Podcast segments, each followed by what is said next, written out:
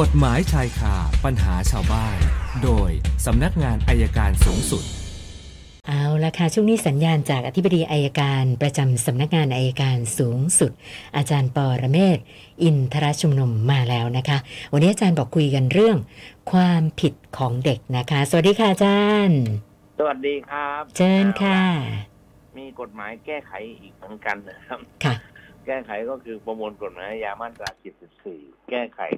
ความผิดเกี่ยวกับเด็กนะครับ ความผิดเกี่ยวกับเด็กแต่เดิมเด็กเนี่ยถ้าไม่เกิน13เนี่ยนะครับ ถ้าไม่เกิน13เนี่ย ก็ศาลจะว่ากล่าวตักเตือนอะไรก็ได้ แต่ตอนนี้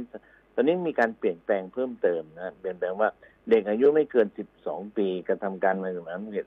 อ่าเด็กนั้นไม่ต้องรับโทษ แต่เดิมเนี่ยไม่ถึง13นะครับที่อ่า13นะครับ ตอนนี้แก้ใหม่เป็นว่า เด็กอายุกว่า12ปี แต่ยังไม่เกิน15ปี กระทำความผิดตามบทบัญญัติกฎหมายเป็นความผิด เด็กนั้นไม่ต้องรับโทษแต่ให้ศาลมีอำนาจที่จะว่ากล่าวตักเตือนและปล่อยตัว อันที่หนึ่งหรืออันที่สองก็เรียกพ่อแม่มานะครับ มาทำทันบนเอาไว้ หรือเอาบุคคลที่เป็นที่ไม่มีท่านไม่มีพ่อแม่และอยู่กับใคร คนนั้นมาทำทันบนเอาไว้ ว่าถ้าลูกไปกระทำความผิดอีกนะครับกำหนดเอาไว้นะครับมาเป็นกำหนดว้ว่ามาในสามปีเนี่ยมาอยู่บิดามารดาภายในสามปี ถ้าไม่กระทำไปกระทำความผิดอื่นเนี่ยบิดามารดาหรือผู้ปกครองเนี่ย อาจจะต้องอ่าชดใช้นะเขาเรียกปรับเปรียบเทียบปรับนะครับ แพงขึ้นนะครับ รู้สึกจะเกือบหมื่นนะมั้งนะต่อจากนี้ไปก็น่าจะดีขึ้นนะครับ แต่เดิมเนี่ยปรับไม่กี่ตังค์ตอนนี้ก็กำกำหนดค่าปรับมากขึ้นทำทันบนไว้แล้วนะครับ แล้วถ้ายังมีปัญหาเด็กมีปัญหามาก ก็จะส่งเด็กนั้นเข้าสู่สถานพินิษ อาจจะไม่ได้อยู่กับพ่อแม่งั้นพ่อแม่จะต้องระมัดระวังคอยดูแลด้วยนะครับ อันนี้กฎหมายที่เพิ่มเติมแก้ไขใหม่ๆเร็วๆนี้เองนะครับ ทีนี้อย่างที่คุณสุนันท์เคยถามว่ากฎหมายเกี่ยวกับพระเนี่ยควรจะแก้ไขไหมผมคิดว่าอีกไม่นานแก้แน่นอนครับค่ะเพราะตอนนี้หลายหน่วยงานกำลังเริ่มพูดก่อนพูดว่า พระที่ไปเสพ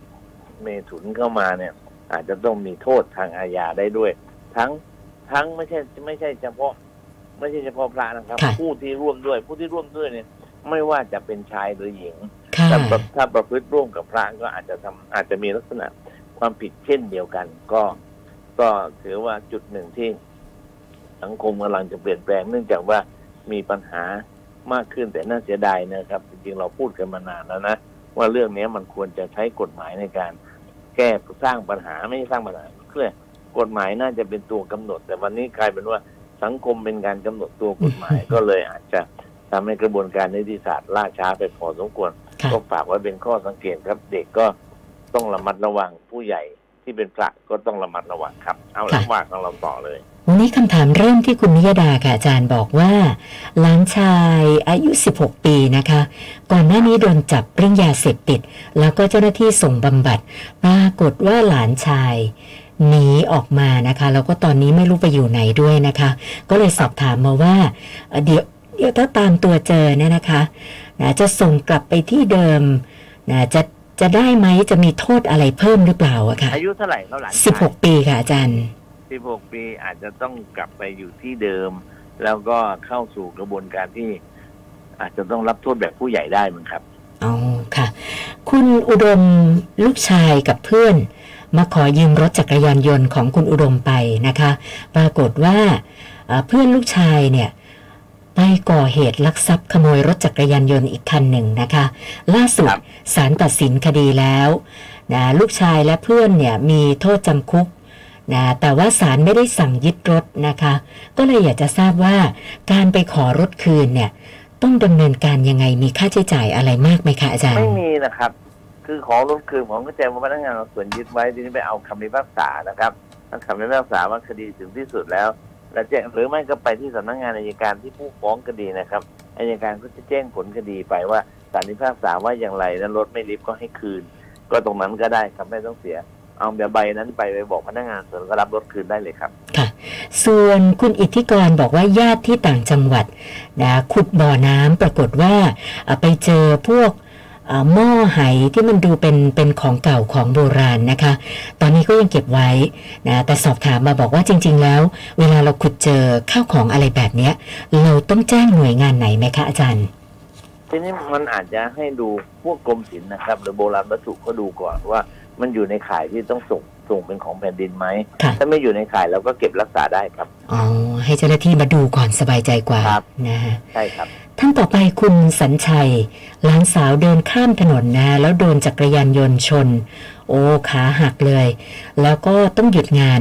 นะน่าจะแบบเป็นเดือนกว่านะคะ ซึ่งทำให้ขาดรายได้ เขาบอกว่าตอนนี้รักษาตัวอยู่ที่โรงพยาบาล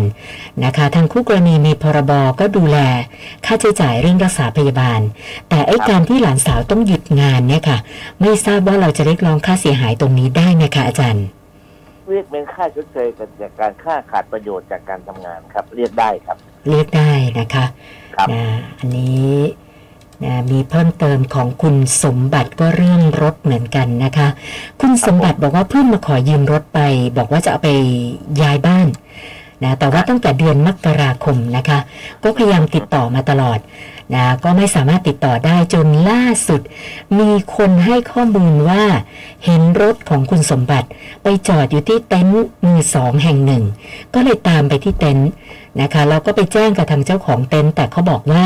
เขาซื้อมาอย่างถูกต้องนะก็เลยสอบถามมาว่า จะทำยังไงต่อดีคะอาจารย์ทะเบียนของเราก็แจ้งความครับแจ้งความว่าถูกยักยอกทรัพย์ไป และให้พนักงานสวนไปยึดรถคันนี้คืนมาครับค่ะส่วนท่านต่อไปคุณสุพิชยานะคะ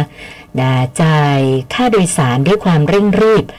280 บาท โอนไป 2,800 บาท เบื้องต้นติดต่อธนาคารแล้ว แต่ธนาคารก็ลักษณะเหมือนเหมือน ไม่ไม่สามารถดำเนินการอะไรได้จะอายัดอะไรก็ไม่ได้นะเหมือนธนาคารจะไม่ช่วยอะไรเลยอะค่ะอาจารย์ครับแล้วเขาบอกว่าอ่าแท็กซี่เองเนี่ยก็จำรายละเอียดไม่ได้ว่าทะเบียนอะไร ก็เลยสอบถามอาจารย์มาว่ามันมีวิธีไหนที่จะเอาเงินคืนได้บ้างไหมคะ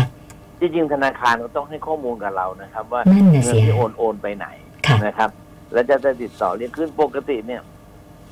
อย่างของผมเนี่ยอย่างลูกสาวเคยโอนเงินผิดแต่แจ้งธนาคารธนาคารให้ไปแจ้งความแจ้ง ความแล้วเอาใบแจ้งเขาจะล็อกไว้ให้ก่อนแล้วไปแจ้งความแจ้งความเสร็จเอาใบแจ้งความธนาคารธนาคารก็จะประสานงานติดตามมาคืนให้ครับ ค่ะค่ะนะอย่างนี้ถ้าติดต่อธนาคารสาขาแล้วไม่สนใจนี่สงสัยต้องลองติดต่อสำนักงานใหญ่ดูไหมคะเนี่ย ใช่ครับใช่ครับ วันนี้เข้ามา 6คำถามค่ะอาจารย์เมื่อวานนี้ 490 ก็เป็น 496คำถามแล้วค่ะ สี่เก้าหกโอเคครับค่ะงั้นเดี๋ยวพรุ่งนี้คุยกันใหม่ครับ ได้ค่ะสสดีรับวันนี้ขอบคุณมากค่ะ สวัสดีค่ะ อาจารย์ปอระเมศวร์อินทระชุมนุมค่ะ กฎหมายชายคาปัญหาชาวบ้าน โดยสำนักงานอายการสูงสุด